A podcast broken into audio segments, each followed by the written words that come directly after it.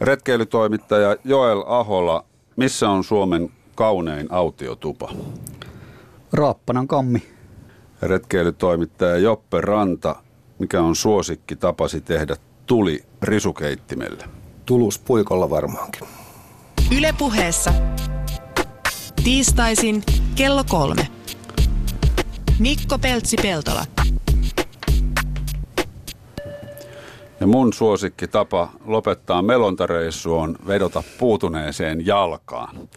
Viime viikolla starttas Ylen eri välineissä areenassa ja, ja tota, vähän muuallakin meikäläisen kovavuosihaaste, joka on kuusi erilaista kestävyysliikuntaan, retkeilyyn ja urheiluun keskittynyttä ohjelmaa ja ensimmäisenä tavoitteena oli meloa Helsingistä Hankoon.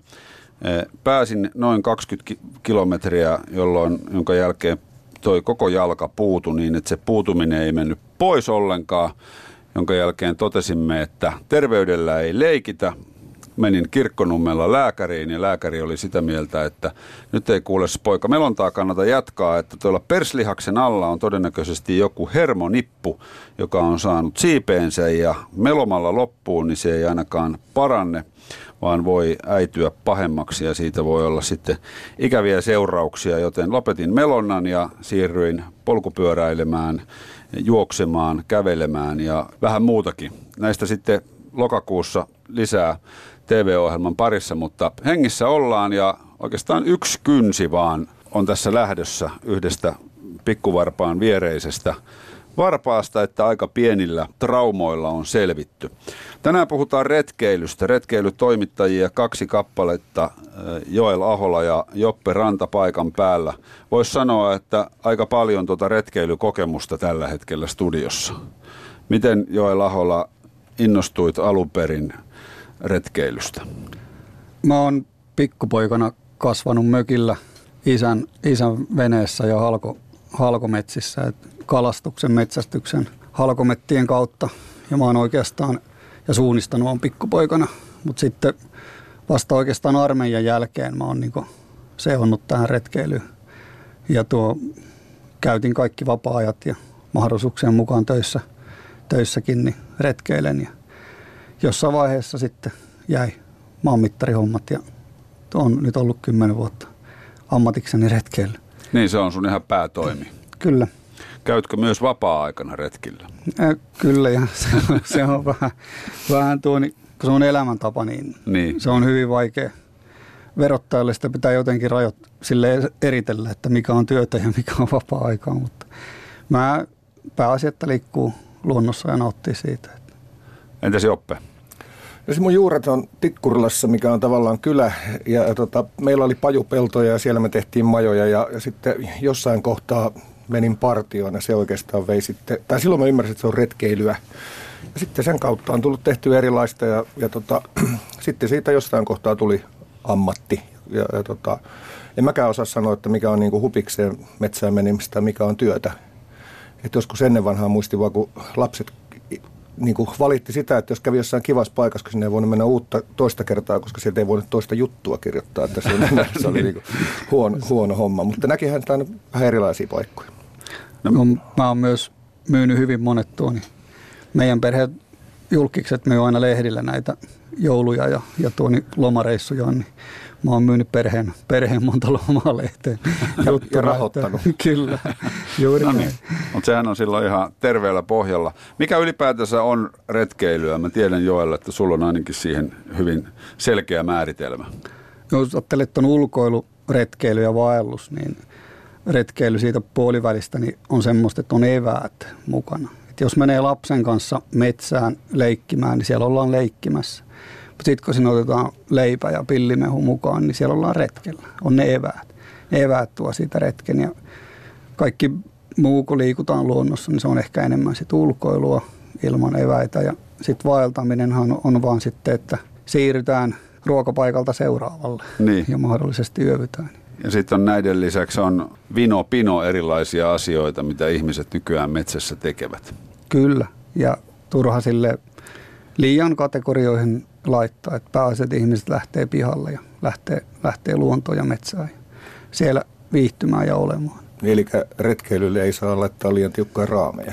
Ei, ei mun mielestä. Mä just että jos ajattelee, että koska on itse ollut viimeksi retkellä, niin, niin no, mä oon tullut tänne pyörällä, mä oon ulkoillut ainakin ja no sitten jos mä pysähdyin kaupassa ja nappasin jotain välipalaa, niin oliko mä nyt sitten retkellä, mutta pääasia, että tänäänkin pääsi tuossa nauttimaan ulkona olemisesta ja luonnosta. No mutta mä lähden täältä Seurasaareen suoraan. Mulla on salamimakkara tuolla repussa ja, ja tota, mä meinaan äh, niin syödä sitä sieltä. Onko mä retkellä? Olet sä retkellä. Et kyllä mä, jos ajatellaan, mä pidän esimerkiksi seikkailuurheilua niin retkeilynä.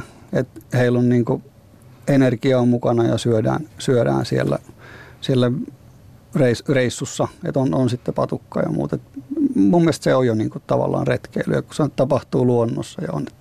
Sitten jos on ihan vaan maratoni ja siellä on juottopisteet, mistä, mistä juodat, niin toi, se on sitten ehkä enemmän ulkoilua, liikunta. Niin ja sitten se on myös urheilua, jos on kilpailu.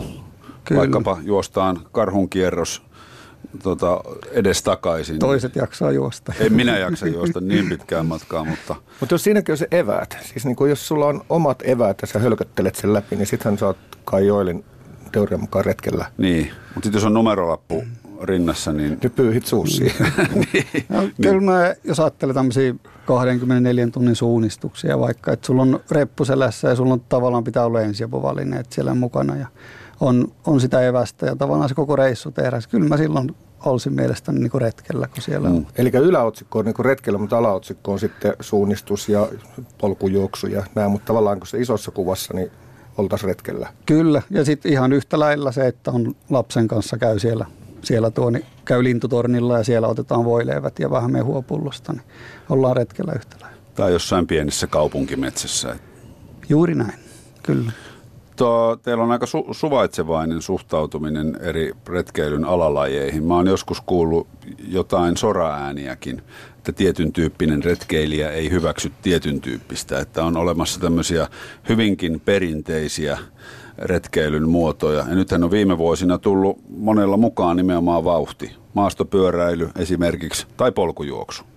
Mä, jotenkin mä ajattelen niin, että me ollaan Joelin kanssa sillä lailla ammattilaisia, että me ollaan niin pitkä siivu nähty, tota, kun ollaan kirjoitettu näistä, nähty sitä erilaista retkeilyä. Ja siinä, niin kuin jotenkin se muurit murtuu niin, että ei me lokeroida samalla lailla. Kaikki se, mitä sä äsken sanoit, että ollaan luonnossa, on eväät, niin se on sitä retkeilyä. Ei meidän tarvitse enää niin kuin määritellä, toi on hyvää tai toi on huonoa. Mm. En mäkään esimerkiksi metsästä, mutta mä tiedän, että metsästätte molemmat.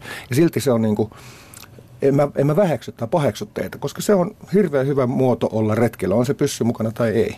Ja itse kun harrastaa, ei ole vannoutunut yhden lajin harrastaja. Mm. Et, et se, et joskus huomaa, että vaikka että melojat on törmäyskurssilla siitä, että melojat vielä melo kun on pikkusen jo jäähilettä ja retkiluistelijat haluaisivat, että se ei saa rikkoa sitä jäätä, mutta kyllä Suomessa meille temmellyskenttää riittää ihan, ihan kaikilla lajeilla. Ja, ja mitä monipuolisemmin retkeilee, niin se avaa, avaa ihan uusia, u, uusia näkökulmia ja myös sen, sen vauhdin myötä, että joskus on hyvä mennä hyvin hiljaakin.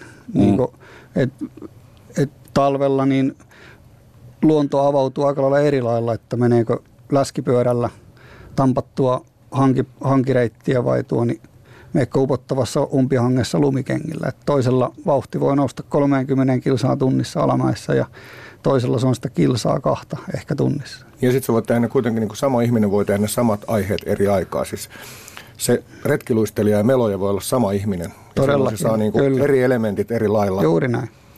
No itsellä on ainakin siis selvä, selvä monipuolinen kenttä juuri, että tykkään tehdä kaikkea ja musta ne on kaikki ihan yhtä arvokkaita asioita, vaikka aika lailla erilaisia. Kyllä. Et jos pitää lähteä semmoiselle lenkille, missä syke nousee, niin onhan se tietenkin erilaista kuin se, että mennään kiikareiden kanssa katsomaan huuhkajaa hämärällä. Mm. Totta kai se on erilaista mm. retkeilyä, mutta ihan yhtä... Etkä se silti arvota, että toinen on niin parempaa tai en, huonompaa, en missään vaan tapauksessa. sä nautit molemmista omalla lailla. Kyllä. Ja sä nautit vielä niin enemmän, että sä teet niitä molempia. Niin, nimenomaan. Samaan aikaan. Joskus ehkä, ehkä näinkin. Tota, mitkä on sitten semmoisia yhteisiä sääntöjä, mitkä teidän mielestä tota, voisi koskettaa kaikkea, kaikkea retkeilyä. Roskattomuus tietenkin, okei, itsestään sel, selvä asia, tai, tai jonkunnäköinen luonnon rauha ja kunnioittaminen. Mä, mä itse näen sen siitä, että se lähtisi tämmöisestä toisten huomioiminen. Mm. Se lähtee jo siitä roskattomuudesta, että sä et jätä jälkiä, että sä oot ollut itse siellä ja siivoot, jos oot taukopaikalla pysähdyt, niin siistii sen ja tekee puita seuraavalle ja, ja tuo, niin tervehtii, kun tulee vastaan ja, ja ymmärtää antaa tilaa väsyneemmille ja, ja tuo muuta. Että kyllä, ja osaa niin huomioida sille, että, että jos sinne tulee lapsi, lapsiperhe vaikka sinne, se lapsi saattaa olla ensimmäisissä retkielämyksissään siinä, niin teen tilaa siihen nuotiolle mielellään.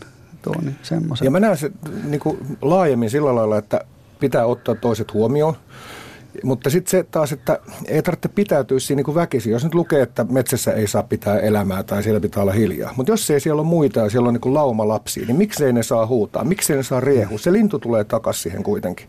Mm. Se, että jos siellä nuotiolla on sitten niin kuin joku muu, niin silloin totta kai otetaan huomioon kaikki. Mutta jos me pelkästään niin kuin kahlitaan, että ei saa pitää elämää metsässä, niin eihän siellä ole myöskään sitten niin kuin lapsille kivaa, koska kyllä lapsi huutaa. Kyllä ja kaikissa asioissa niin koittaisi aina asettua myös sen kanssaretkeilijän, sen vastaantulijan tai sen, ketä siellä on muu, niin sen asemaan. Että miltä musta tuntuisi, jos tämä toinen tekisi näin. Niin. Tuossa mainitsitte tuon tervehtimisen, niin se, se on muuten jännä juttu, miten se, se metsässä on jotenkin paljon luonnollisempaa. Että jos tuossa asfalttitiellä tulee joku tuntematon helsinkiläinen vastaan, niin kyllä se pitää mua hulluna, jos mä sitä moikkaan, jos en mä tunne. Mutta metsässä, jos mä morjestan polulla vastaan tulevaa, vaikka me oltaisiin edelleen helsinkiläisessä lähimetsässä, niin se on ihan ok. Mutta on, onko, se, onko se yleistä siis? Niin kuin, mä, siis tervehditäänkö nyt Suomessakin? Kyllä. Mitä syrjemmäksi mennään. Niin... niin, ei ehkä ihan niin hanakasti kuin jossain Urho Kekkosen kansallispuiston takamailla, mutta kyllä helsinkiläisessä lähimetsässä, niin jos joku tulee vastaan, niin ei nyt kaikki tietenkään. No, koska siis esimerkiksi Saksassa ja, ja tota Englannissa, missä on käynyt, niin niissä niin kuin automaattisesti jo kaukaa otetaan katse ja morjestetaan, hei hei, joo, päivät joo. ja näin. Mun mielestä täällä ei ole sitten, okei se liittyy vähän meihinkin itseemme, mutta tot, ei täällä ole niin, kuin niin avointa ja joka kerta tervehditään jotenkin vieläkään. Sitten tietysti saman harrastajakunnan, jos maastopyöräilijä niin, kohtaa joo, toisen, niin nehän tietysti morjestaa, tai polkujuoksija kohtaa toisen. Joo, ja taksi näyttää vilkulla. no, mitä, mitä tuo, niin syrjemmäksi mennään sitten tapaa jossain erämaassa, vaikka autiotuvalla jonkun, jonkun vaeltajan, niin siellähän niin kuin jutellaan menneistä ja tulevista reissuista ja missä on sinä päivänä oltu. Ja se on hassu, että hyvinkin paljon niin keskustellaan, mutta ei tiedä toisen nimeä. Joo. Mm. ei, ei silloin niin kuin mitään väliä. Ei ole titteleille ei ole mitään merkitystä, koulutukselle ei ole mitään merkitystä. Kaikki on niin kuin samalla, samalla viivalla. Et se on jotenkin, se on mun mielestä niin kuin hienoa siinä. Esittäydytäänkö sitten silloin ollenkaan? Vai jääkö se, jääkö se unholaan kokonaan se, se nimi? Mulla on itsellä ollut semmoiset, että on niin ystävystynyt jonkun kanssa ja on tullut niin kuin, että on kivampi vaihtaa jälkikäteen. Saattaa olla, että seuraavana aamuna sanotaan, että tuo oli, että ei, mä oon se ja se ja lähden, lähden sinne. Että itsellä nyt on ammatin varjopuoli ja se, että joku saattaa tunnistaa siellä tuolla. Että, että, tai sitten, että kun mä kyselen, että saanko kuvata, kuvata vaikka tuon lehteä varten kuvia, niin toi, silloinhan selvii sitten, että kuka on. Mm. Niin te olette paljon tehnyt molemmat retkilehteen pitkän siivun töitä. Mä oon oikeastaan tehnyt alusta asti, eli 18 vuotta, kun siitä tulee. Joo. Mä oon ollut 2005 vuodesta lähtien, niin ensimmäinen juttu se on ollut 2002, mutta vakituisesti 2005. Ja sitten Joel, sulla on vahva karttatausta myös. Joo, mä oon ollut aiemmin niin kuin Tuoni maanmittari ja edelleen teen retkeilykarttojen kanssa erilaisia töitä. Ja sitten tehnyt myös kirjoja, jotka liittyy retkeilykarttoihin. Että on kartoille merkitty erilaisia kohteita ja sitten niitä on kerrottu, kerrottu kirjassa. Kartat on hyvin vahvasti läsnä kaikessa mun retkeilyssä, mitä, mitä teen. Oletko muuten Joel käynyt nyt kaikissa Suomen kansallispuistoissa viimeksi, kun mä kysyin, niin sulta taisi yksi tai kaksi puuttua. Puuttuu multa e- edelleen tuo niin, ää, Perämerellä ja tuo Etelä-Konnevesi, niin okay, ne se... puut, ei, ei, mulla ole mikään kiire, kiire niihin, että kyllä mä niihin, niihin ehdin, ehdin tuo. Eli, kaksi, eli 38 oot käynyt? Joo, kyllä. Joo. Muistan, se Perämeri oli silloinkin Joo, joo, mä sitäkin rannalta katsellut. Kuinka monessa Joppe on käynyt? Mä kysyn tätä kostoksen takia, että kysytään multa hirveästi ja mulla on ehkä joku 23 tällä No hetkellä. se on varmaan kyllä jää vähemmäksi ihan selkeästi, koska en ole ikinä laskenut niitä, olen käynyt useassa, mutta en, en mä osaa sanoa. Joo. On mulla tietysti ikääkin, että olen ehtinyt monessa käydä, mutta tota, en, en osaa sanoa. vaan muista, missä Niin. kaikkialla sä oot nuorena käynyt. Niin, sanotaanko nyt vaikka 12. No niin, sanotaanko nyt vaikka. Sä oot Joppe myös tehnyt, tota, ollut mukana tekemässä Ylelle erähommia. Areenasta löytyy. Joo, siis se itse asiassa, mistä sinutkin tunnen, niin erätulilla ohjelmaan tein semmoista retkinikkari-juttua, missä näitä erätaitoja ja tämmöisiä vinkkejä ja niksejä oli. Ja se loppui sitten, kun koko ohjelma loppui. Ja nyt sitten on ollut kameran takana sillä lailla muutaman kerran, että ollaan tehty nuori, nuorille retkeilysarjaa tuonne Yle Summeriin. Nyt tänä kesänä tehtiin Metsähaaste nimistä, mikä löytyy Areenasta. Syyskuun alussa tuli kahdeksan jaksoa. Ja tota, mä oon siellä ollut tavallaan taustalla sillä lailla, että mä oon määritellyt, missä ne kulkee ja missä varusteissa. Ja mun porukka on seurannut koko ajan, mitä ne tekee. Ja sitten koko ajan yhteistyössä ohjaajan kanssa ollaan tehty sitä sarjaa. Hirveän mielenkiintoista olla tavallaan niin kuin siellä käyttämässä niitä omia taitoja taas vähän toisenlaiseen hommaan. Yle puheessa Mikko Peltsi-Peltola. Ja vieraana tänään retkeilytoimittajat Joel Ahola ja Joppe Ranta. Sä oot Joel käynyt tota, aika monessa autiotuvassa myös suomalaisessa ja tehnyt siitä myös kirjan. Kuinka monta autiotupaa on takana? Mä oon, taitaa olla 652 autiotupaa käytynä. Ja tuo niin, autiotuvan määritelmä on tietenkin sitten se oma, oma asiansa. Mikä se on? No avoin ovi ja vieraskirja, sillä päästään jo aika pitkälle tuoni, mutta me retkeilijät niin usein mielletään autiotuviksi hyvinkin paljon vaan ne, mitkä on metsähallituksen ja valtion, valtion niin ylläpitämät. Ne on parhaiten markkinoitu, ne on parhaiten huollettu ja ne, ne on tiedossa, mutta sitten meillähän on valtavasti vastaavanlaisia tupia, niin kuin esimerkiksi saaristossa, tuonne, mitkä on ollut kalastajien turvapaikkoja ja monet porokämpät on pohjoisessa avoimena ja kunnat ja seurakunnat ylläpitää autiotupia ja, ja tuo. Sitten on myös valtiolla on nyt esimerkiksi tuolla Lauhanvuoren kansallispuistossa niin on tämmöinen vanha savottakämppä, joka on ollut aina kansallispuistossa. Nyt se on kunnostettu. Se on ollut siellä ovet avoinna ja vieraskirja jo niin vuosikymmeniä, mutta nyt se on kunnostettu autiotuvaksi, että se, se on tullut huollon piiriin. Sitten kun siellä on vastaavia kämppiä ed- muitakin siellä kansallispuistossa, no onko ne sitten autiotupia vai ei, mutta kyllä niitä riittää Suomessa. Eikö tämä ole aika ainutlaatuinen, siis maailman mittapuulla? On näin, näin laajassa. Toki on, on saman tyylisiä pienemmin.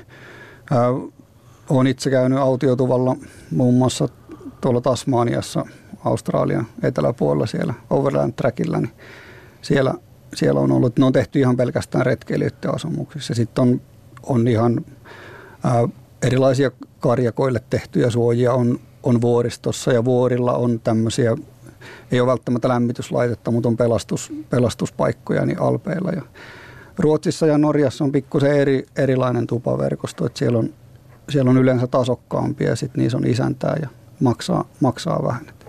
Toki Suomessakin on maksullisia tupia, jotka autiotuviksi. Voi niin laskea, mm. laskea, että on metsähallitus kerää niistä pienen, pienen maksun. Että. Ja sitten on ainakin varmuus siitä, että sinne pääsee, jos on semmoinen varaus, varaustuvan.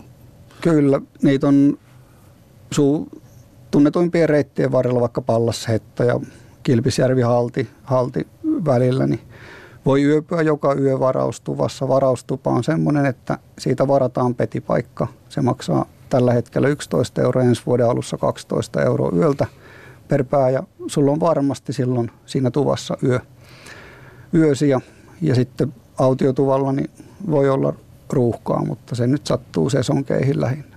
Sitten on myös tämmöisiä, Saariselällä on muutama varauskammi, jotka varataan koko porukalle. Sitten nyt ne on siellä 450 tietämillä ja 4-6 henkeä mahtuu ja se on sitten omalle seurueelle käytössä koko yöksi. Mm. Nämähän on perinteisesti ainakin ne huolletut tuvat, niin nehän on tavattoman viihtyisiä paikkoja. On. Ja huoltohan hyvin pitkälle tapahtuu retkeilijöiden toimesta. Mm. Tämmöinen niin yleinen siisteys ja, ja, tuo, ja varsinkin jos löytyy jotain, että on mennyt rikki tai myrskyssä hajoaa tai jotain, niin, niin, tai vahingossa hajoaa ikkuna tai jotain muuta, niin niistä ilmoitetaan sitten metsähallituksen huoltomiehille ja he huoltaa ja polttopuut tulee, tulee heidän, heidän kauttaan. Ja suosituimmilla reiteillä on paljon kaasukeittimiä näillä tuvilla, että sillä säästetään polttopuuta ruoanlaittoon nopeampaan kaasulla. Kyllä, kyllä ne on, on niin kuin, monet autiotuvat on paljon viihtysympiä kuin, ja sitten niissä on semmoista tunnelmaa, kun siellä on ajanpatinaa ja siellä on tehty, ehkä se on ollut joku Savotan sauna aikaisemmin mm. ja siellä on vanhat hirret ja, ja tuo, niin, si, siinä on semmoista elämää ja tunnelmaa. Tuo, niin mun mielestä ne on paljon hienompia kuin monet maksulliset vuokramökit, missä niin, niin, sähköllä napsahtaa olopäällä. Toi kuulostaa ihan eri maailmalta, kun toiminta tuo sosiaalisessa mediassa katsoo, kun siellä on lähinnä, että toi on rikki ja tota ei kukaan korjannut ja sitten joku kirjoittaa, laittaa kuvan, että mä veistin nyt kiehisiä. Se on niin kuin iso asia, että jättää sinne. Sul, niin kuin sun puheessa kuulostaa, että se on niin kuin itsestään selvä asia, että näin tehdään. Mutta toi... on, on se ja ei se itsellekään ole ollut niin kuin 20 vuotta sitten selvä asia, kun on aloittanut retkeilyä. Et ei silloinkaan osannut välttämättä käyttäytyä ja tiennyt, että niitä, niitä sääntöjä, mutta kyllä ne sitä sitten pikkuhiljaa oppii, että mehän sitä ylläpidetään ja semmoinen nyrkkisääntö, että jos tuva jättää parhaansa, parempaa kuntoa kuin sinne tullessa, niin sehän on kohta aika hyvässä kunnossa. Ja tiedän, että on, on retkeilijät, jotka on varannut jonkun välipäivän vaikka vaelluksella ja aikovat olla kaksi yötä peräkkäin, niin ne on siihen välipäivään varannut, että he vähän pesee ikkunoita ja jynssää sitä pöytää, mihin väkisinkin läikkyy jotain, jotain mm. kahvia ja muuta ja tulee tahmeeksi sitten. No mitä sitten kun tulee joku niiden jälkeen sinne, saako se tulla? Ja, totta kai. Tuo, niin, autio tuvan on rakennettu alkujaan vanhoille kulkureiteille ja semmoiseksi turvaksi ja tueksi. Ja silloin se on suojapaikka ja aina viimeisenä tulleella on, on isompi oikeus siihen suojaan. Se tarvii sitä. Jos ajattelee, että me ollaan tultu tuvalle ja ollaan tehty ruokaa, me ollaan saatu kamoja vähän kuivumaan ja vaihdettu kuivaa päälle ja me ollaan päästy lepäämään ja me ollaan syöty ja meillä on lämmin ja meillä on hyvä olla. Sitten sinne tulee sieltä vesisateesta seuraava porukka, niin totta kai se tarvii sitä enemmän. Mm. Ja lähteekö sillä eka pois? Ää, usein niihin mahtuu aika, aika paljon ja tiedän, että jos on tarpeeksi kova lumimyrsky, niin 10 hengen tupaa voi mahtua 30 henkeä. Mutta tässä on kauniskeli. Ka- kauniskeli, niin, niin kyllä, kyllä tuo niin pitäisi antaa sen, joka on ensimmäisenä tullut ja vähän huonosti sitä ehkä noudatetaan. Mutta, ja sitten pitää itsekin niin kuin miettiä, että jos, jos mä tuun sille, että mä oon ollut tekemässä vaikka kirjaa, mä oon vaeltanut pitkiä päiviä siellä ja kiertänyt, kolunut kohteita, mä tuun keskellä yötä sinne, niin mä saatan viedä sinne jonkun vaatteen kuivumaan ja on teltassa pihassa, että en mä ala siellä komppaa keskellä, keskellä yötä ja, tai häätämään jotain lapsiperhettä matkaan. Että pitää vähän niin kuin, tai jos joku on sairaana esimerkiksi, niin, niin. kenellä on luontoa siihen, että ajaa sen kuumeisen sinne, sinne Tämä, miksi mä oikeastaan niin johdattelin sua vähän tähän, on se, että mä, luin, luin, luin sosiaalista mediasta ihan muutama päivä sitten joku tämmöinen Lappiretkeilyryhmä, missä ylläpitäjä aloitti keskustelun niin, että miksi tarvitsee antaa tilaa seuraavalle, jos mä oon kerta tullut ensin.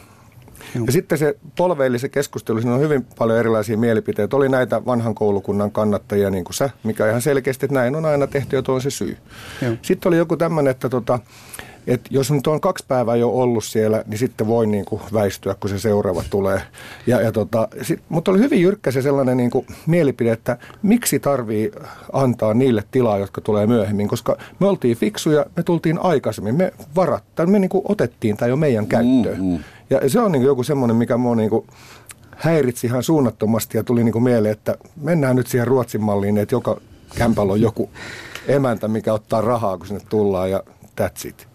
Tämä ongelma syntyy suosituilla reiteillä, joissa, ja sielläkin niin sesonkiaikona keväthanget ruska viikot ja tuo, niin silloin voi olla väkeä, että ei, ei mahdu ää, välttämättä tupaan. Mutta tiedän sitten tosiaan, kun on, jos tulee todella paha myrsky, että oikeasti pitää, pitää tulla tunturista, että ihmiset pelastautuu siinä tuvalla, niin sinne mahtuu todella paljon enemmän. Mutta näin hyvällä kellillä, niin toki ne, ne ruuhkautuu siellä suosituimmilla reiteillä, mutta niilläkin on karhun kierrosta lukuun ottamatta suosituimmilla reiteillä on näitä varaustupia, niin pystyy, pystyy niistä varaamaan sen yösiä varmaksi. Ja, ja mä itse Toni, olen vaeltanut sille, että ei viikkokausinkaan välttämättä näe juuri muita tai ei ole samassa paikassa yötä. Et joskus vaelsin Sallasta Raja-Jooseppiin 3,5 kilometriä kaverin kanssa ja ensimmäiset 16 yötä, niin yhtenä yönä oli samalla tuvalla yksi vaeltaja. Et sano ajaa ketään ulos. En saanut, mutta tulimme, tulimme Saariselällä ja sinne oli tullut ruskaviikoille useita bussilastillisia ja sattumasta ne lähtivät samoista paikoista, niin olen, olen ollut ö, siten, että on puhuttu 200 henkeä niin samalla tuvalla ja sen, sen pihan piirissä. Mä oon nähnyt ne telttakylät, kun Joo. kaikki ei mahdu, mm. mahdu mm. sinne sisään. Ja, ja sitten se menee vähän kinaamiseksi saunavuoroista ja muuta, mutta se on hyvin, hyvin harvinaista. Et mä kävin tänä kesänä autiotuvalla, jos ei ollut vieraskirja, on tullut neljä vuoteen yhtään merkintää, että ei, ei tarvinnut ajaa ketään pihaan. Niin. No, vähän voi laittaa mm-hmm. nyt sinne viimeiseksi kommentiksi, että menkää tonne, että siellä, siellä ei, ei tarvitse ajaa ketään pois. Kyllä. Ja sitten se on myös hyvä, että mulla on tapana ihan ehkä nämä suosituimmat reitit, että Pallas hettareittikin on, riippuu vähän lumitilanteesta ja katsoo sääennusteita, niin se on vielä marraskuun alkupäivänä todennäköisesti vaellettavissa patikoiden. Et mä olin itse vuosi sitten tuolla Luoston ja Pyhätunturin suunnalla ja me olimme viikon siellä, vietimme kaverin kanssa aikaa ja ää, yksi pariskunta päiväretkeilijät nähtiin yhdellä laavulla ja sitten oli metsähallituksen huoltomies. Et siinä oli viikon vastaan tulijat, että olisi toivonut, että olisi joku muu käynyt, kun oli jo melkein 20 pakkasta, niin tuvat oli aika kylmiä ja ei se sun pitkä homma alkaa niin, lämmittämään. Niin. Se on. No mutta nyt tulee sun kirja niin taas u- ulos, niin sä voit toivoa, että jokaisella kämpällä käy joku. Kyllä, mä oon tehnyt ton Laaksosen Jounin kanssa, joka on kanssa innokas autiotupa harrastaja, niin ollaan Meillä on aikaisemmin ollut retkeilijän autiotuvat, se on viitisen vuotta sitten tullut ja, ja nyt ollaan sitä laajentamassa. Se aikaisemmin käsitti Pohjois-Suomen, nyt on myös Etelä-Suomesta sitten. Ei toki tule kaikkia, että semmoisia metsätyökämppiä, on ne sitten yhteismetsän tai porokämppiä, mitkä on tien varressa ollut, niin niitä ei haluta, haluta kertoa, mutta kyllä me kyllä siellä paljon, paljon löytyy. Että kyllä ne koko ajan käy kiertämässä, sen saa jollain mm. tavalla olla hiljaa. Joo, joo. Ja siis tuosta varsinkin, että kyllähän kokenut, kokenut retkeilijä, jos se lähtee sesonkin aikana suositulle reitille, niin kyllä se sen kilon teltan yleensä jaksaa kantaa sitten mukanaan, ettei käy niin, että joutuisi häätämään. Kyllä, ehdottomasti. On, ja no. mä itse pidän sitä turvallisuusasiana ja itsestäänselvyytenä, että vaikka mm. olisi niissä varaustuvissa, niin mä ottaisin silti sen teltan mukaan. Koska että... Koskaan ei voi tietää, että jäätkö se välille, että sun mm. jotain pitää pystyä niin nilkka, pyö, nilkka niin. pyörähtää, niin Kyllä. Tai ja jotain muuta. Se, ja pitää osata, sä kerroit tuossa alussa hienosti, että sä olit muuttanut vähän suunnitelmia melon, melonnan suhteen, niin se on erittäin tärkeä taito osata vähän, vähän muuttaa sitä, sitä suunnitelmaa. Ja aina ei pääse sinne, sinne tuvalle tai majapaikkaan, mihin on menossa. Reitti joutuu muuttaa. Että itsellä on ollut, vaikka tulva vie sillan, niin et sä siitä mm. reitistä silloin mm. me, me enää. Että tuon, tai on ollut venelossi ja sieltä on vaijeri mennyt poikki ja se on kadonnut, niin sitten pitää osata muuttaa. Elää nämä, nämä ovat tämmöisiä samanlaisia, kun ajatella, että osaako vuorikiipeilijä kääntyä alas. Niin kyllähän meillä niin tavallisilla retkeilijöillä on koko aika sellaisia tilanteita, että osaatko sä niin luovia siinä asiassa, jos ei se mene just niin kuin sä oot suunnitellut.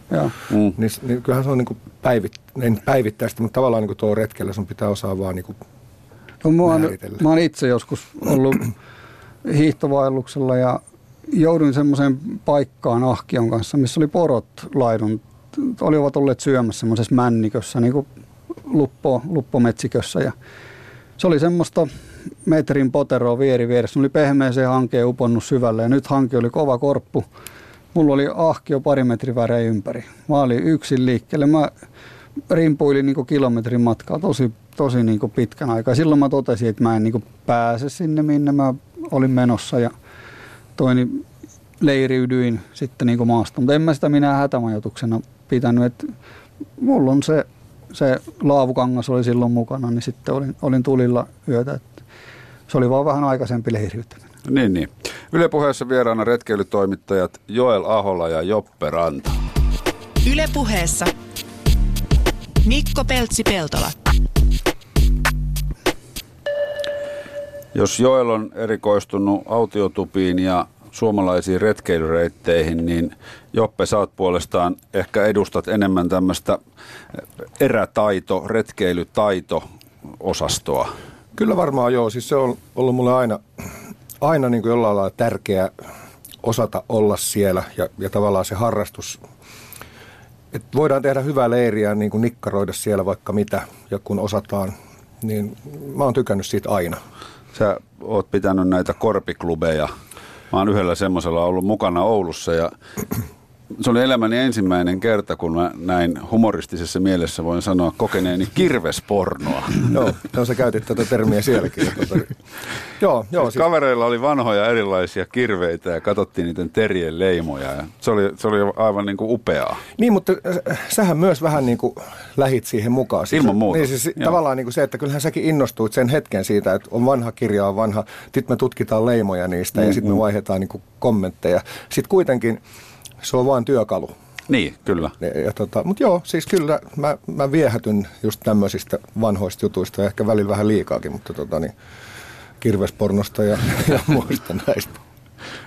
Tota, miten sä suhtaudut siihen, minkälaiset, miten sä näet suomalaisten retkeilijöiden tai retkeilyn harrastajien erätaidot?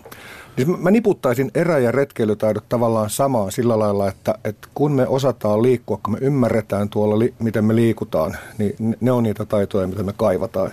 Ei se erätaito, se voi olla sitten ehkä jo vähän niin kuin niin, hirveän suolistus voi niin, olla siis sitä mä en osaa. Niin. Mutta tota, niin, se, et, et, siinäkin voi tulla helposti sellainen niin kuin, kauhukuva, että enhän mä osaa mitään erätaitoja. Mutta se, että jos sä osaat mennä, valita oikeat jalkineet, osaat niin kuin katsoa vähän, mihin, missä sä kuljet, niin se on semmoisia joka päivä retkeilytaitoja ja erätaitoja siinä mielessä. Mutta kyllä mä sen vähän näen niin, että pitäisi meidän pikkuses karpata. Eli, eli tota, koska me mennään helposti tuohon vaan lähelle ja sitten me yhtäkkiä ei huomatakaan, missä me ollaan. Eli meidän pitäisi niin kuin jo semmoinen perusretkeily, tai mä tarkoitan, että aina pitää olla niin survival-paketti mukana, kun mennään vaikka tuohon lähimetsään, mutta se, se että meillä ei, se sisäsyntyinen, mitä me aina ajatellaan, että meillä on, niin ei, ei meillä enää ole.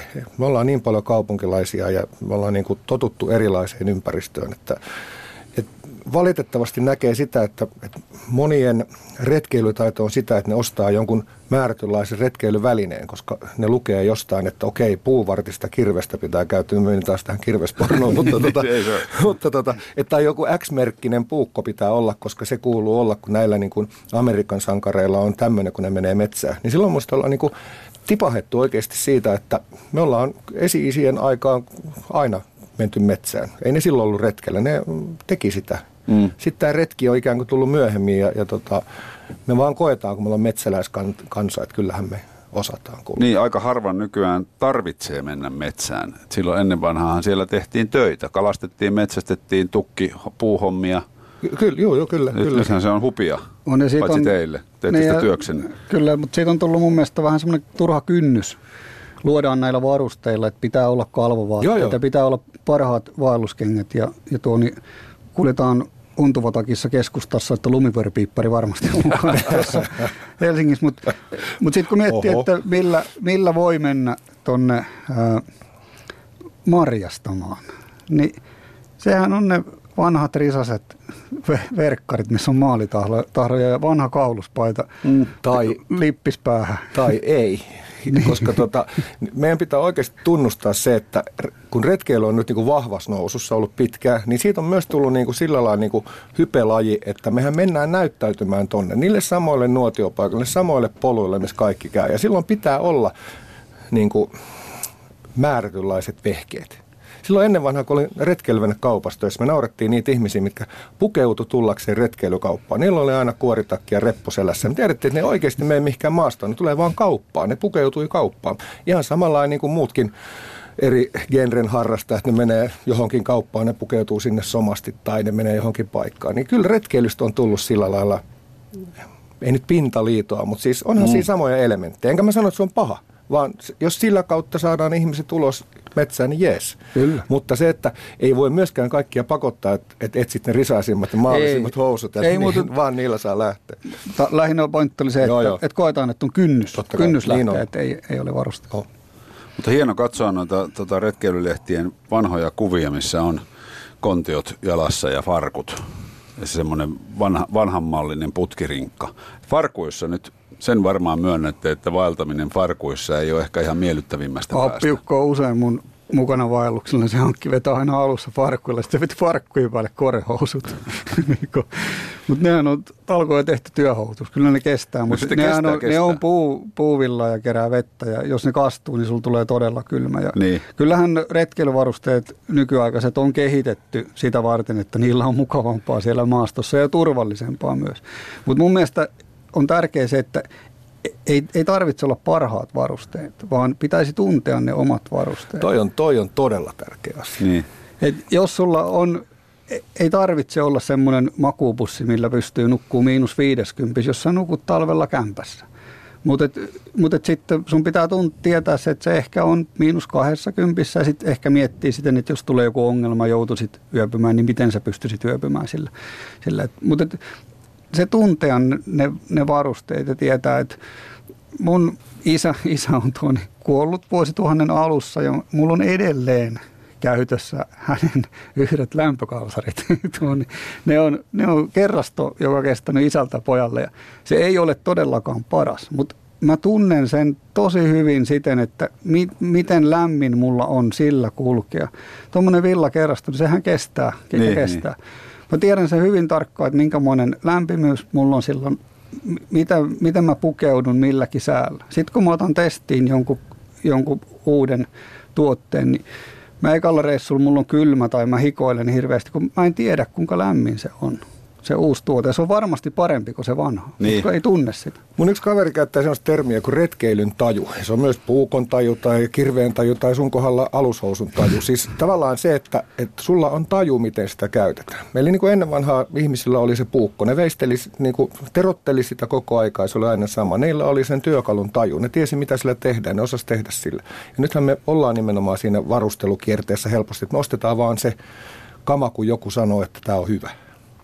Mä oon tehnyt tota blogijuttuja vi, viime aikoina, missä mä oon katellut, tavallaan niin kuin taustoittanut niitä juttuja omi, omalla historialla, niin siellä on ollut hauska nähdä niin kuin vanhoja valokuvia, kun on kaivannut, niin on oltu farkuissa, tunturissa ja, ja on, on oltu erilaisissa lenkkareissa. Mä muistan, mulla on sitten valkoiset tota, niin, urheilulenkkarit, missä oli vähän korkeampi varsi, ja sitten mä ajattelin, no näähän on kuin vaelluskengät, ja tota, koska siihen aikaan ei ollut vaelluskenkiä. Ja silloin just mentiin tavallaan ikään kuin mit, mitä oli. Ja, ja silloin ymmärrettiin, mitä, miten niillä pärjäsi. Oli ne maalliset ja Kyllä, jo, tämmöiset. Tuoni metallikärjellä suojatut työmaakengät, Kaikki. ensimmäiset vaelluskengät. Kyllä. Niin ja kyllä sitten retkeilyintoilijana toivoo, että olisi semmoisia varusteita, mitkä kestäisi pitkään. Mua riepoo suunnattomasti, että moni tekstiili, mikä tuntuu hyvältä ja just kun sitä oppii käyttämään, niin vetskari hajoaa. Tai hajoaa jotain sellaista ja sitten suutari sanoo, että ei, ei mitään järkeä korjata eikä edes mahdollista. Että saisi semmoisia vehkeitä, joita voisi käyttää 15 vuotta, 20 vuotta. Ja tässä on tänäänkin ollut vai oliko se nyt eilen äh, uutisia esimerkiksi fleece-materiaalista miten, ja muistakin retkeilyvarusteista, miten ne sisältää muovia ja ovat kuormittamassa maapalloa ja ovat, ovat niin kuin epäeettisiä sun muuta. Miten te suhtaudutte ylipäätänsä tähän retkeilyteollisuuden ekologiseen puoleen? To, musta oli hauska tavallaan toi uutinen siinä mielessä, koska mä muistan, kun Fliisi tuli. Ja, ja silloin tota, se tuli ensiksi. Ja sitten hetken päästä ruvettiin puhua, että miten ympäristöystävällistä se on, koska kaikki limpsapullot, niin ne sulatetaan fliisivaatteiksi. Niin. Ja nyt se onkin kääntynyt tavallaan se täysin päinvastaiseen se asia. Miten, miten maailma muuttuu tässä?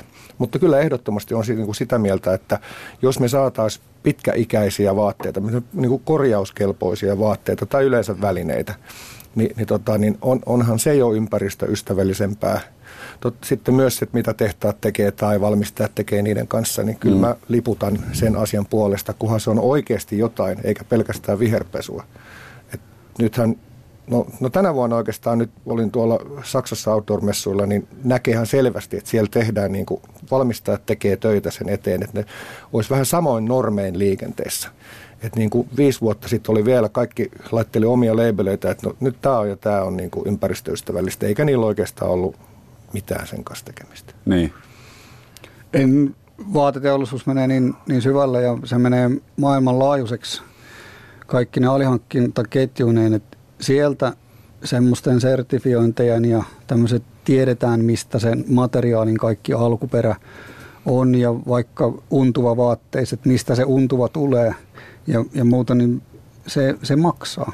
Maksaa, ja, maksaa. Ja silloin ne tuotteet tulee niin kuin hyvin, hyvin kalliiksi ja sitten se hinta ohjaa myös sitä kulutusta ja, ja voidaan tehdä niin kuin asiat ää, mahdollisimman ympäristöystävällisiä, mutta silloin niistä tuotteista hankkii tulla niin kalliit, että se, se mm. kääntyy jossain vaiheessa. Ja sitten ihminen on vaan niin, että se ostaa sen halvan. Esimerkiksi Merinohan on hyvä esimerkki siitä, että Merino tuli alusasuihin, Merino tulee joka paikkaan. Ensin se oli kallista, kun sitä oli ikään kuin vähäistä, kaikki vaan parhaat tekijät.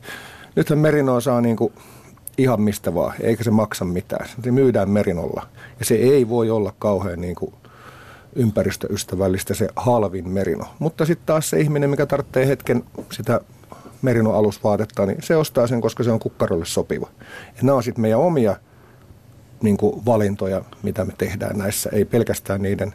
Kyllä. Et jos me halutaan se pitkä ja kestävä ja hyvin tuotettu, ollaanko me valmiita maksaa siitä se aavistus enemmän, niin se on oma valinta. Mikä teidän näkemys on retkivarusteiden hintatasosta yleensä? Jos menee tuonne tota retkeilykauppaan joulun alla, niin aika isoja on hintalaput verrattuna siihen, mitä ne on joulun jälkeen. Oo, niin mä oon ollut kouluttamassa tuolla ää, eräoppaaksi opiskelevia ja heille kun mä oon kertonut tätä, että mun mielestä on, voi mennä myös niillä varusteilla, mitä on, niin ne pitää vaan niinku tuntea. Et usein me alan ammattilaiset, niin eihän me kaikkia vaatteita itse osteta. Sehän on ihan, ihan fakta. Ja, tuo, ja monella on, on jotain sponsoreita tai, tai itse kun teen testi, testausta, niin mullahan saattaa olla kymmenen takkia vuodessa testissä, niin, mm. niin aina tulee uusi käyttöön. Mutta se, että ymmärtää sen, että, että niitä vanhempiakin voi käyttää ja sitten kun tekee hankintoja, niin miettii sen hankinnan ja silloin ostaa sen tarpeeksi hyvän ja sen kalliin tuotteen. Eikä niin, että ostaa sitä halvemmasta päästä sen koko setin kerralla, vaan että menee niillä nykyisillä ja sitten hankkii parempia, niin sitä kautta päästään niihin ympäristöystävällisiin Ja tarpeeksi monipuolisen. Eli Kyllä. Nyt, puhut silloin alussa siitä lajeista, mm. niin, niin monta kertaa nyt näkee noissa varusteissakin sen, että hankitaan vaikka joku kuoritakki johonkin lajiin, eikä ollenkaan ajatella sitä, että ensi vuonna mä saatan tehdä jotain muuta, niin pitäisi ottaakin Kyllä. huomioon se, että, että tämä vaate tai varuste kattaisi mahdollisimman laajasti. Sen ei tarvitse olla niin paras siihen yhteen. Mutta sitten jos me pystytään ympää siihen myös tämä pitkäikäisyys ja, ja, ja tällainen, silloin se saisi maksaa vaikka kuinka paljon enemmän. Mutta se lähtökysymys, että miksi ne maksaa paljon, niin, niin tota, osassa on selkeä pointti, miksi se on kallis. Osassa taas se on ilmaa, mutta se on sitten taas bisnestä. Siis, niin. Niin, ei, ei se ole pelkästään retkeilyvälineet, mitkä maksaa paljon tai muuta, vaan kyllä se on, se on vaan tätä päivää mun mielestä. Ja jos laji ja harrastus nousee, niin tietenkin kirjokin sitten kaiken näköisen tota, markkinahessun myötä, myötä, myötä kasvaa niin kuin käsittämättömän laajaksi. Kyllä, kyllä. Mutta eikö retkeilyn, tai retkeily-ihmisiä tai retkeilyn filosofiaa kuitenkin yhdistä tämmöinen niin kuin ekologisuus ja, ja, ja kestävyys, koska se tulee sieltä luonnon kunnioittamisesta. Yhdistääkö? Niin. Niin, siis tämä on, tämä on myös kysymys. En mä, mä, mä kokisin, että joo, mutta kyllä kun seuraa välillä vähän keskustelua, niin ei se välttämättä ole kaikille ihan sama. On ja sitten taas mielipiteet ja katsontakannat samasta asiasta on, mä koin olevani luonnon suojelija, mutta mä metsästän. Ja sitten poistan vaikka pienpetoja lintukosteikolta ja niin parannan. Niin. Sen, se, on, se on vähän, että miltä, miltä kannalta niitä sama asia voi tarkastella eri kannalta ja on, on erilaisia mielipiteitä. Toisaalta se on rikkaus tässä, että ei olla kaikki samaa mieltä asioista. Ilman muuta. Itsekin koen olevani kalan halaaja vaikka kalasta kyllä. kyllä. Joo, joo, ilman, ilman muuta. Mutta se, että haluaa pitää myös oman pesän puhtaana, että tehdä asioita niin, että ne, ne on kestäviä. Kyllä, kyllä ja, ja sitten toisaalta mehän ei voitaisi juuri retkeillä, jos me lähdetään siihen, että ei voisi vaikka autoa käyttää niin mm. hyvin syrjässähän on ne hienot luontokohteet, mihin, mihin mennään. Ja, ää, mä, kun, mä tein semmoisen vaellussarjan tuossa 2009-2011, että vaelsin Suomen, Suomenlahdelta jäämerelle. Tein viikon pätkiä 22 kahden vuoden aikana, yhteensä 2800 kilometriä. Sitten nehän loppu jonnekin tonne, joku osuus loppu Lieksan ja Kuhmon väliin sinne tien varteen. Niin Sieltä pääsi silloin vielä pussilla pois, mutta seuraavana karhun polku? Ei. Joo, karhun polku kun loppuu ja sitten se jatkuu toi, niin, ää, Petran polkuna Joo. tonne. Ää, ja siinä, siinä taitteessa, niin Jonkerissa, niin siitä pääsi Kuhmon ja, ja tuon niin Lieksaan välillä kulki silloin pussi, mutta ei kulje enää. Et tavallaan koko ajan julkinen liikenne sieltä luontokohteiden läheltä, läheltä niin rapistuu – ja se menee vaan niihin isoihin tunturikeskuksiin muualla. Jotka ei anna koko kuvaa? Ei, ei anna, mutta kyllä toki julkisillakin pääsee Suomessa, mutta vaatii selvitystä, että sun pitää tietää, että mistä, mistä menee postiautot mihinkäkin aikaan tai koulukyydit menee hyvinkin syrjäisiltä kyl, kulmilta. Mutta, mutta ei se on tarvitse mennä kuin Sipoonkorven taakse Hinsbyn tielle lauantai-päivänä, missä on 150 autoa, kun on tullut luontoon kävelemään. Joo. Ei kukaan niistä tullut sinne bussilla. Kyllä. Ne on ajanut sinne ja, ja tota, parkkeroinut mahdollisimman lähelle se, mistä se polku alkaa ja sitten ne käy siellä ulkoilemassa. Ne voisi yhtä hyvin ajaa johonkin toiseen kohtaan bussilla ja kävellä siellä, mutta se ei ole niin makeeta.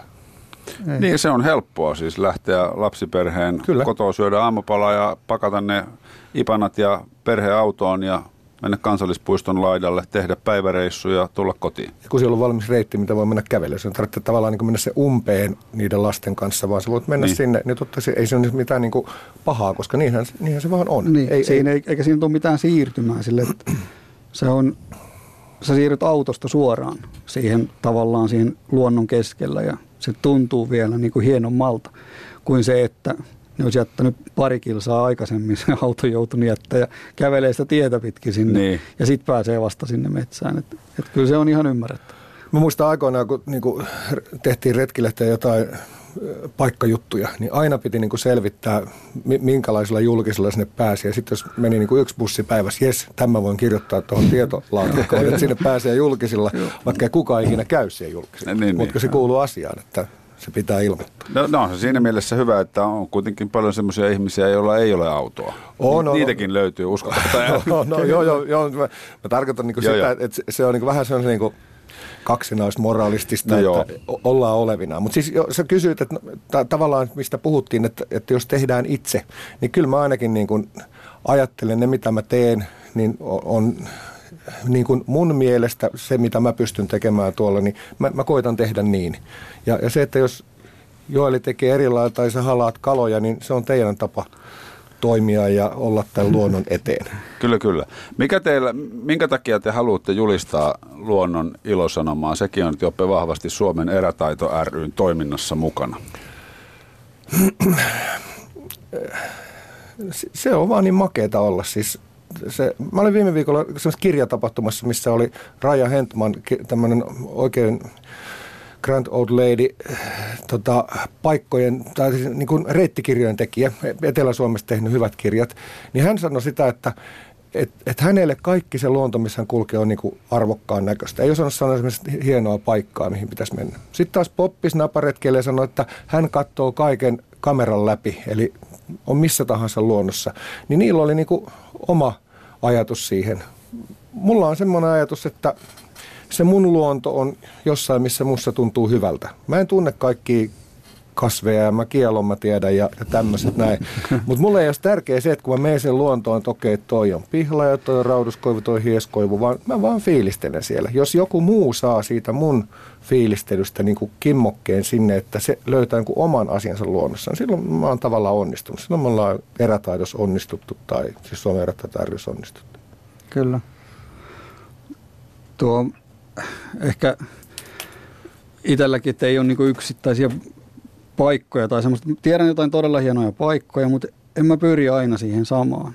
Ja tiedän, että osa vaeltaa siten, että ne haluaa mennä joka vuosi sen saman reitin hyvin mm-hmm. pitkälti. Ja, tai sama kun mennään Torremolinokseen samaan hotelliin, niin, niin tuo, se on osa me, meidän suomalaisuudessa. Mutta sitten se, että mä tykkään kiertää erilaisia paikkoja ja osahan niistä on huonosti hoidettu, ei ne ole maisemiltaan niin, niin mahtavia, mutta mä, mä jotenkin näen enemmän – mä, näen, mä tiedän enemmän jotenkin Suomesta. Mä koen sitä kautta sitä luontoa.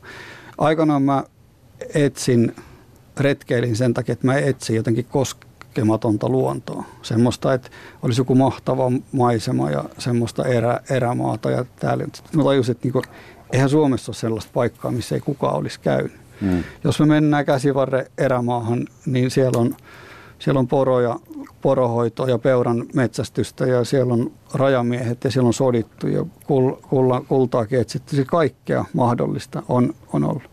Nyt, nyt mä itse etsin myös retkilläni semmoista vanhaa kulttuurihistoriaa. Siellä on nämä autiotuvat on osa, osa sitä. Ne saattaa olla uittorakenteita, saattaa olla kullankaivosta kertovia vanhoja pilkkoja, pilkkoja metsässä. Et ei, ei sen tarvitse sen luonnon olla, eikä se ole missään oikeastaan. Jossain suolla se on lähimpänä Suomen alkuperäistä luontoa. Mm. Et ei, ei, ei, ei ole semmoista. Mä näin kun työtä tekee ja pitää kuvata lehtiin asioita, niin mä tiedän meidän lähimetsistä todella hienoja paikkoja, joita pitää käyttää retkisittona, että käydään kuvaamassa. Mäkin tiedän meillä. niin tuo, niin siellä on, on kelopölli, johon voi laittaa puukot pystyy riviin tai kirveet siihen kannolle, niin, niin tuo, niin tai vaimo poseeraamaan erilaisissa vaatteissa. Niin tuo, näin se menee. Niitä löytää tosi läheltäkin. Tärkeää vaan mennä sinne mettään ja niin, Niin. Ja ammattiretkeilythän sanoo, että ei ole Suomessa paikkoja, missä Joella Holla ei olisi käynyt. no on. Niin. Tämmöinen retkeilypiiri on ihan yleinen. Mutta kyllä mä, mä, siis, mä siis kävin, kävin tota Joel Aholan työpisteellä, missä oli Suomen kartta, missä oli noita nuppineuloja pistetty niihin paikkoihin, missä hän on käynyt, niin eipä siellä paljon niitä tyhjiä kohtia ollut. Karu kartta. On. Se, se, siinä on noin tuhat autiotupaa ja sitten ne menee aina väreittäin, että mustat on käyty ja punaiset loistaa siellä kaikista kirkkaimpana, että ne on käymättä. Sun pitää siirtyä ledi-aikaan laittaa niin Joo, kyllä, kyllä. Nyt pitää olla energiaystävällinen Ai niin, ja ei saa sorry. käyttää sähköä. Väärä ohjelma. Mutta aurinkovoimalla tuotettua tai kyllä. polkuvoimalla. Mm. Joo. Ei, mutta toihan on hienoa. Siis, mi, mi, mitä, te, mitä sä ajattelet siellä? Kuinka, miten sun aivot raksuttaa silloin, kun sä oot autiotuvassa? Onko siellä erilainen moodi päällä kuin sivistyksessä? Mä oon huomannut sille, että mä katson hyvin vähän esimerkiksi televisio, mutta sitten jos mulla olisi kotona ja mulla on joku sellainen sarja, sieltä tulee joku peltsin lappi. Hyvä valinta muuten. Joo. Mutta joku semmoinen, mitä haluaisi sitten sit katsoa, niin sitten jos silloin on jotain muuta tekemistä, se jääkin. No nykyään se nyt voi areenasta katsoa, mutta ennen harmitti silleen, että on joku meno vaikka silleen, että olisi mm. semmoinen TV-ohjelma, mitä haluaa katsoa. Sitten kun menee sinne mettään, niin ei, ei semmoiset huolet, niin ne niin on ihan täysin unohtunut. Ei mulla ole siellä, mä pystyn hyvin nollaan niin työt. Mulla ei ole yhtään lehtijuttua, mitä mun pitäisi kirjoittaa silloin siellä tuvalla. Ja mä pääsen täysin sellaiseen niin omaan maailmaan kaikesta siitä ympärillä olevasta hälystä ja yhteiskunnan kiireestä ja velvoitteista. Ja se on, se on mulla ehkä se hienoin juttu siinä. Joo. Ja sitten sit siihen liittyy, liittyy se elävät tuli ehkä kamiinassa ja kynt, kynttilä. Ja mä saatan lukea siellä kirjaa tai tutkia, tutkia karttoja ja miettiä. Tuo kiireettömyys on semmoinen, mikä mä niinku alleviivaan ihan ehdottomasti. Joo. Mun yksi niinku makeimpia kokemuksia on, siis, tai siis yksi monista, mutta siis se, mikä on jäänyt mieleen, mä olin käsivarressa tutun porokämpällä silleen, että me käytiin aamulla katsoa porot ja sitten me tultiin siihen, sitten me vaan oltiin. Me Joo. heitettiin vähän kahvia ja sitten, ja tota, sitten huilailtiin. Ja siitä ikkunasta, kun katsoi ulos, niin se oli parempi kuin televisio. Joo. Sitten meillä ei ole niin niin kuin mihinkään menoa. Me, mulla ei ole mitään tekemistä, mitään työtä. Me turistiin välillä, oltiin pitkiä aikoja hiljaa.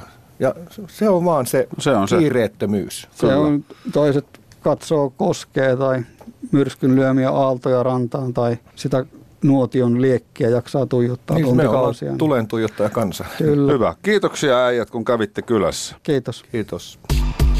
Ylepuheessa Mikko Peltsi-Peltola.